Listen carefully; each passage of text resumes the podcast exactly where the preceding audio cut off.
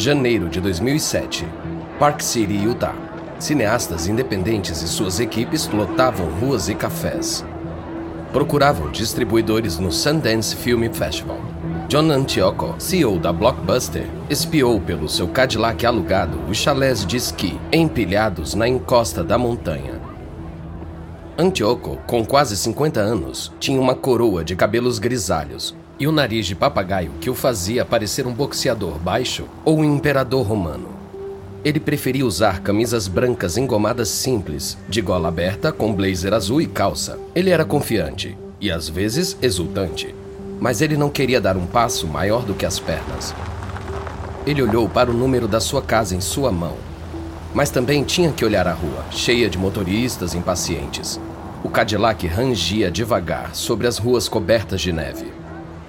Antioco não queria se atrasar para sua reunião, mas também não queria atropelar um dos hipsters de roupas de inverno de grife escorregando do lado. Eles queriam chegar às festas badaladas e estreias de filmes na rua principal. Antioco não é muito chegado a essas figuras de Los Angeles. Ele preferia passar seus fins de semana no rancho nos arredores de Dallas, reformando o curral dos veados, inspecionando cercas e assistindo sua esposa montar seu cavalo árabe premiado. De vez em quando, ele visitava Nova York para sair com seus amigos do seu antigo bairro. Eles passavam horas em restaurantes chiques que não podiam pagar quando eram moleques.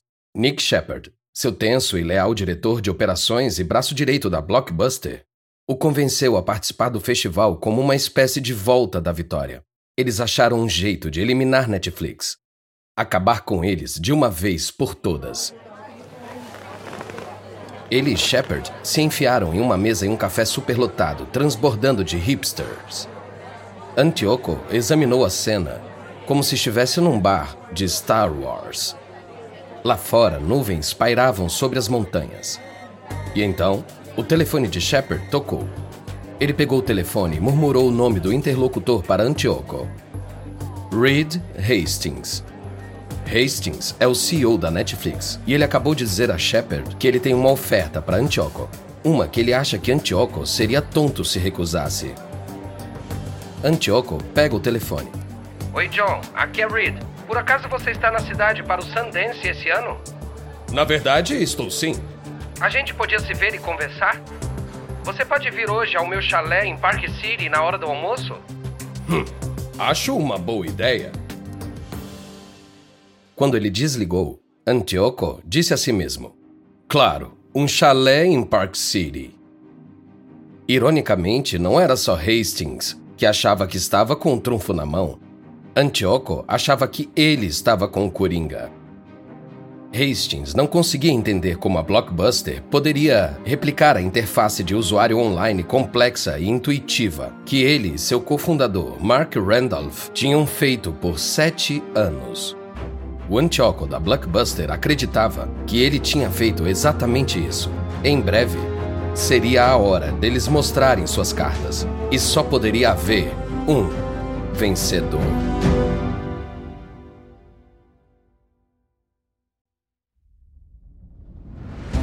da Wondering. Eu sou Lucas Soledade e esse é o Guerras Comerciais.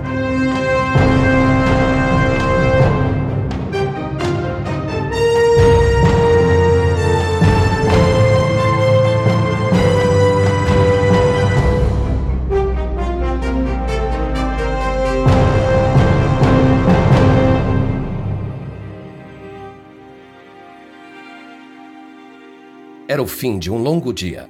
Você chegou em casa, jantou, colocou as crianças na cama. Agora é aquele momento agradável que você se joga no sofá para assistir o último episódio do que quer que esteja assistindo ultimamente. É engraçado como você nem lembra qual canal o programa foi ao ar originalmente. Ai, seu amigo acabou de falar sobre uma nova série incrível em algum streaming que você nunca ouviu falar. Há tantas opções do que assistir e ainda mais confuso onde assistir. Você mal consegue acompanhar?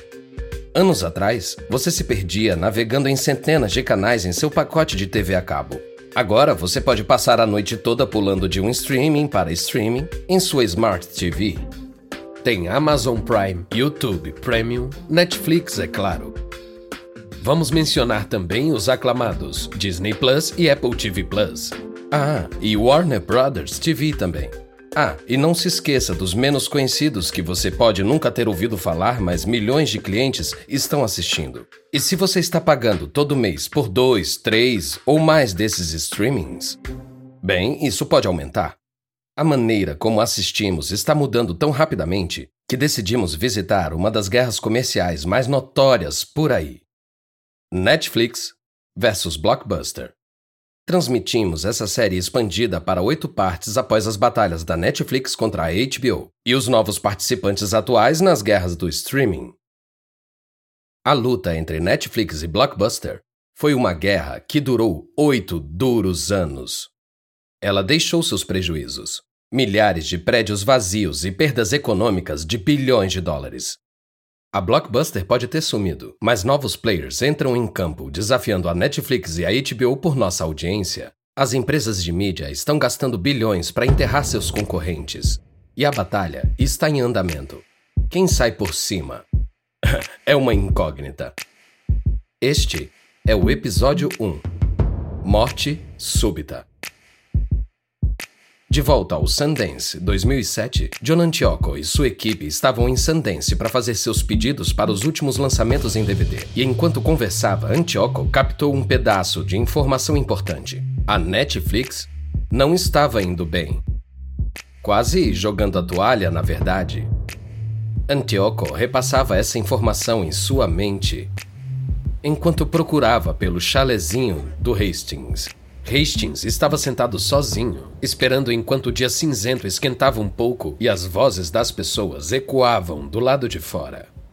Ele adorava a pitoresca cidade de Park City, com sua torre do relógio, lojas chiques e uma marquise de teatro à moda antiga. Ele comprou uma antiga capela de tijolos vermelhos com um campanário e vitrais, e a transformou em casa de férias, a que ele e sua esposa Perry e os dois filhos, agora no ensino médio, poderiam escapar do Vale do Silício superaquecido pela tecnologia para passear e esquiar nas férias escolares. Ele esperava que as viagens em família compensassem todo o tempo que a Netflix tinha sugado. Hastings ficou em casa em Santa Cruz, no norte da Califórnia, e Perry levou as crianças para um ano de intercâmbio na Itália. Enquanto isso, em Wall Street,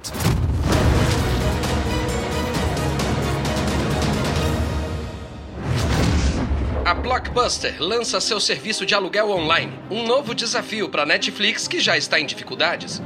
Quando surgiu a notícia da Blockbuster Online, Hastings abriu seu laptop para dar uma olhada. Ele balançou a cabeça e riu para si mesmo. Nossa, esse site é bem capenga. Consigo fazer melhor sentado em qualquer café do mundo só usando meu laptop. Mas ele tinha subestimado Antioco. Ou ele superestimou seu próprio talento. Na verdade, os dois tinham calculado mal. Mirar a jugular um do outro se tornaria um hábito adquirido Hastings trabalhou obsessivamente no código dos poderosos algorítmicos da Netflix que rastreavam todos os movimentos e preferências dos visitantes na web, acumulando um tesouro incomparável de informações. Apesar da supremacia desse poderoso mecanismo de obtenção de dados, Hastings ia descobrir que a Netflix era um barco mais instável do que ele imaginava. Seu cofundador Mark Randolph descreveu a luta para manter a Netflix viva como urinar sangue por anos. Hastings andava sozinho pela casa, esperando por Antioco. Os gurus da Netflix tinham lutado por nada? Isso dependia do resultado dessa reunião. Primeiro, ele faria Antioco admitir o que os dados da Netflix mostravam. A Blockbuster estava falindo tentando matar a Netflix com seu novo programa, Total Access. Veja, Total Access permite que os assinantes online da Blockbuster devolvam os DVDs em qualquer uma das 7 mil lojas da Blockbuster e aluguem um novo filme imediatamente. A Netflix não conseguia igualar esse tipo de conveniência, mas Hastings conhecia onde apertar em Antioco. Na verdade, a Blockbuster estava perdendo dinheiro em todas as transações.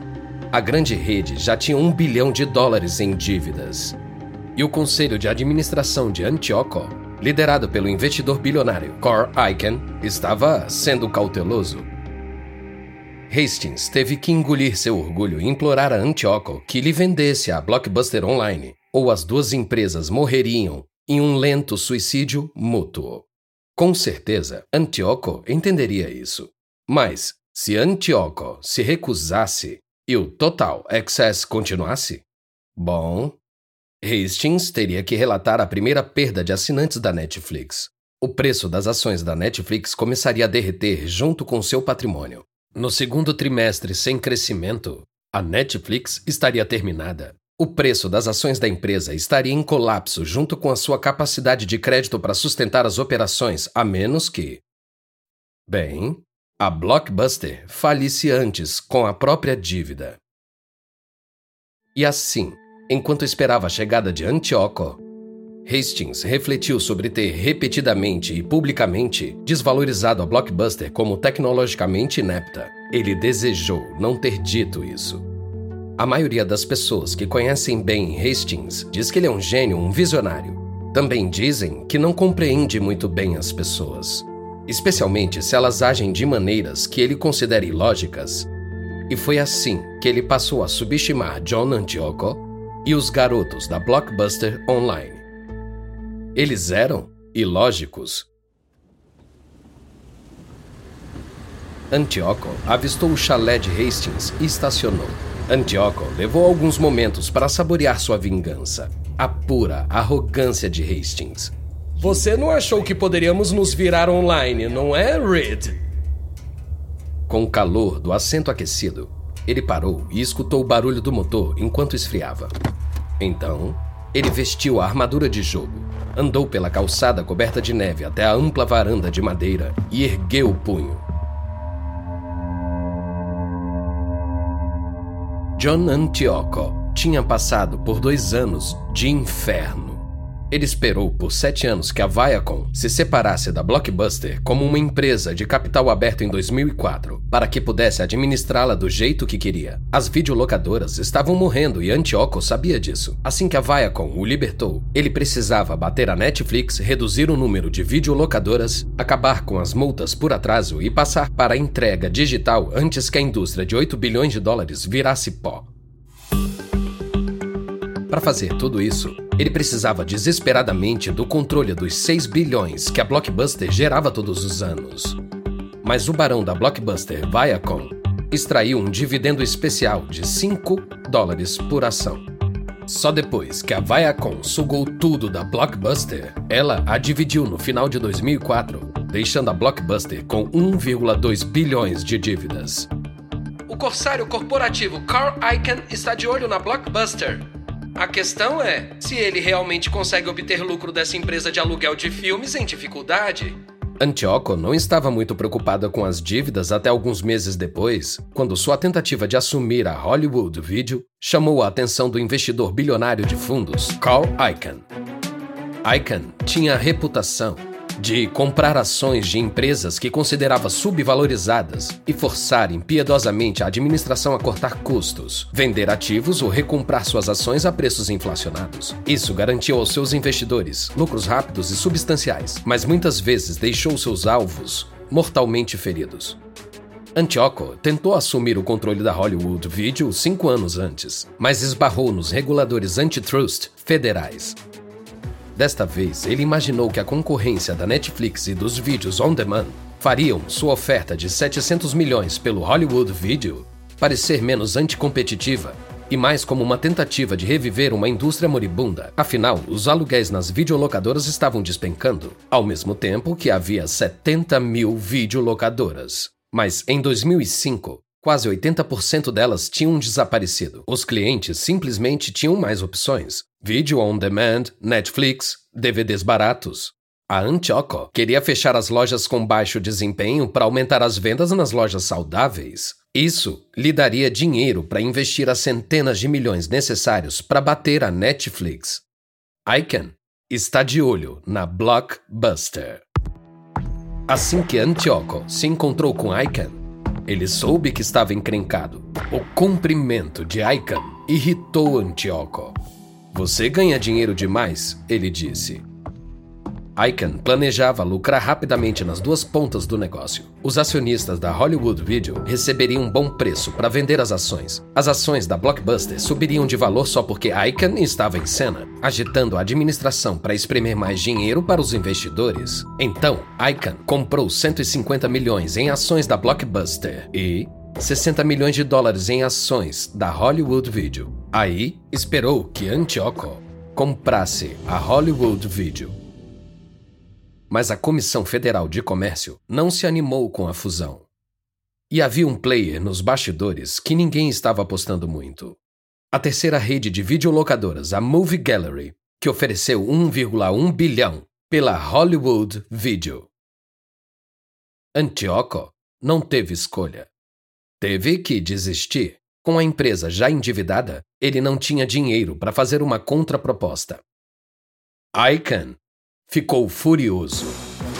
O nativo de Queens, de 69 anos, fez seu nome como um invasor corporativo implacável na década de 80, ao lado dos criminosos de insider trading Michael Milken e Ivan Boesky.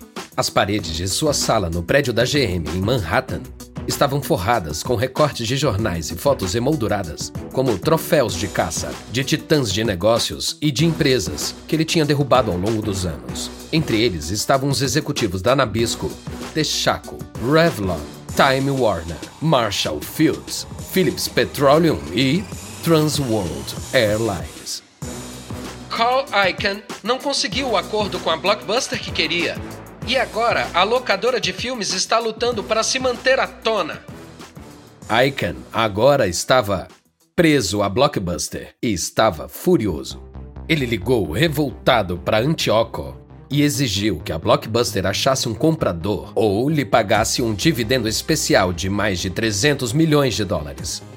Antioco recusou friamente então Icahn exigiu um voto dos acionistas para colocar ele e dois associados escolhidos a dedo no conselho da Blockbuster. Mas se Icahn esperava estremecer Antioco, logo descobriria que se meteu com o cara errado. Em vez de assustar Antioco, as ameaças o fizeram apostar mais fundo.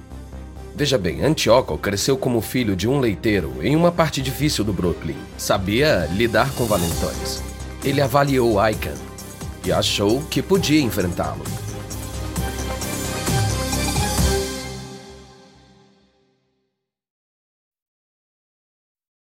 Icahn armou uma batalha perversa por procuração para tirar o controle da Blockbuster de Antioco. Ele mandou cartas abertas aos acionistas, retratando Antioco como um esbanjador ganancioso que recebeu um pagamento inconcebível de 51 milhões de dólares, mas não tinha um plano sólido para pagar a dívida da Blockbuster ou salvar as lojas. Icahn pediu aos acionistas da Blockbuster que colocassem ele e dois camaradas no conselho da Blockbuster e expulsassem Antioco. No dia 11 de maio de 2005, os acionistas fizeram exatamente isso. Mas Antioco virou a mesa. Ele tinha uma cláusula em seu contrato em que receberia um pagamento de 54 milhões caso fosse expulso do conselho da Blockbuster. Ele ameaçou ativá-la. Icahn não teve escolha. Teve que criar um novo lugar no conselho para o seu odiado rival. Então Icahn começou uma campanha semelhante a uma guerra psicológica, destinada a forçar Antioco a desistir. Se o CEO da Blockbuster saísse voluntariamente, teria que sair sem seu paraquedas de 54 milhões de dólares. Sempre que ele pôde, Icahn tentou humilhar publicamente Antioco e dificultar sua vida. Icahn exigiu que as reuniões do conselho fossem realizadas em seu escritório em Manhattan, longe da sede de Antioco, em Dallas. Nessas reuniões, ele afastou Antioco, presidente da Blockbuster, dizendo que agora presidiria as reuniões. Icahn parecia ter prazer em deixar as propostas de Antioco morrerem por negligência. Ainda mais humilhante para Antioco e sua equipe, Icahn insistiu que seu filho de 26 anos, Brett, um aspirante a cineasta, opinasse nos planos de negócios de Antioco. Icahn ligava para Antioco em seu escritório, depois do expediente, para longas discussões sobre os negócios da Blockbuster. Quando Antioco parou de atender as ligações, Icahn reclamou que Antioco passava mais tempo bebendo tequila no rancho do que cuidando do negócio. Reed Hastings, da Netflix, assistia a tudo com uma alegria cautelosa. Enquanto Icahn e Antioco lutassem entre si, a Blockbuster não venceria a Netflix. Hastings seguiu o exemplo de Icahn, ridicularizando Antioco publicamente. Quando Antioco anunciou planos para Blockbuster Online, Hastings praticamente bocejou. O histórico da Blockbuster em tecnologia e marketing online é menos desenvolvido, disse ele a um repórter, e acrescentou com desdém: Achamos improvável que a Blockbuster promova seu serviço online de forma eficaz. Esse foi o equivalente a deixar o microfone cair. Antioco achou Hastings insuportável. E depois ficou pior.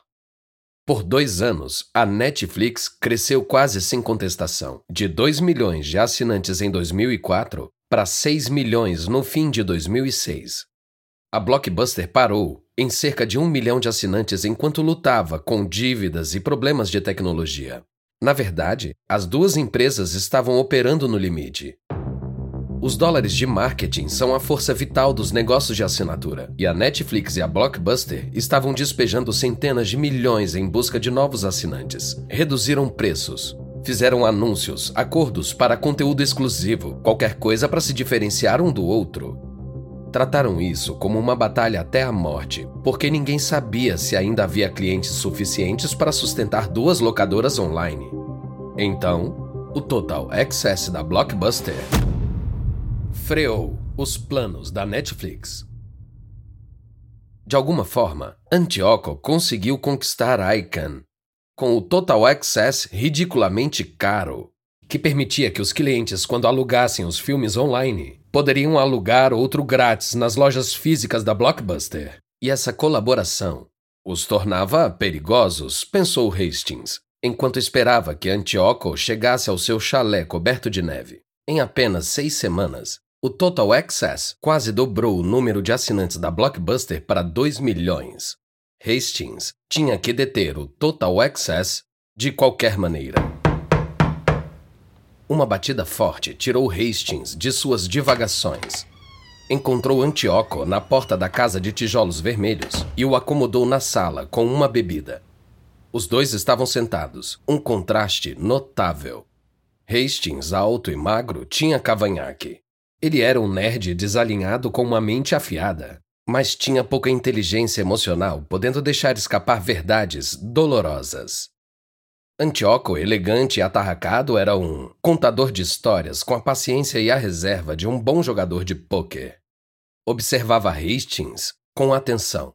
Esperou que Hastings chegasse ao ponto.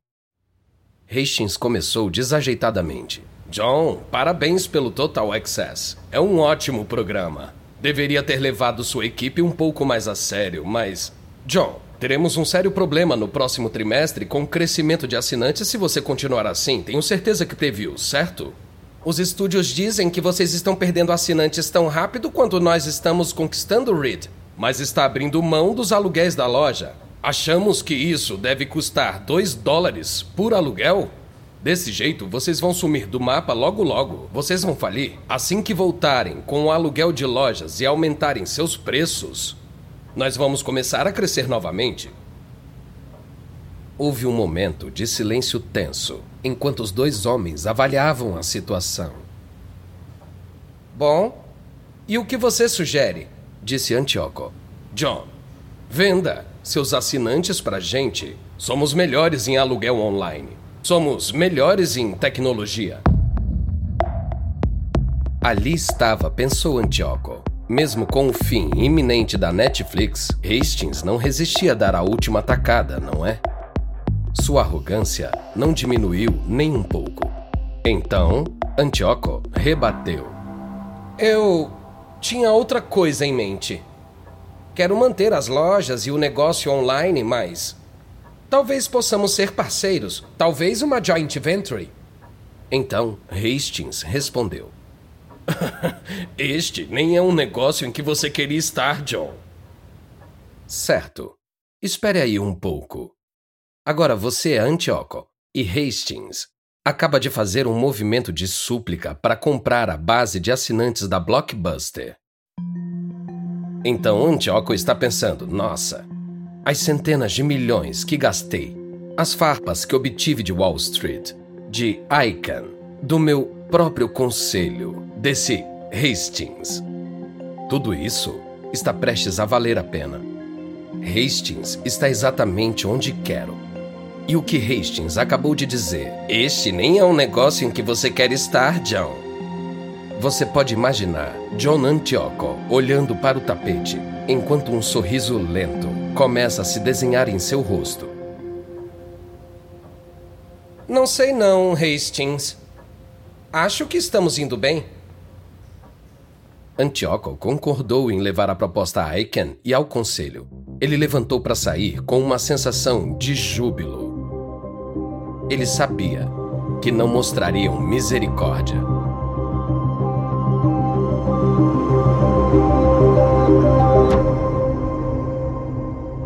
Próximo episódio de Guerras Comerciais, Netflix e Blockbuster se acertam golpes quase fatais, enquanto Antioco luta contra o seu próprio conselho.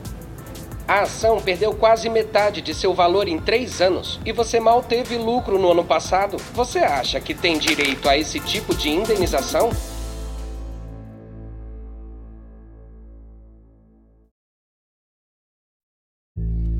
Espero que tenham gostado desse episódio de Guerras Comerciais. E uma breve observação sobre as conversas que você ouviu.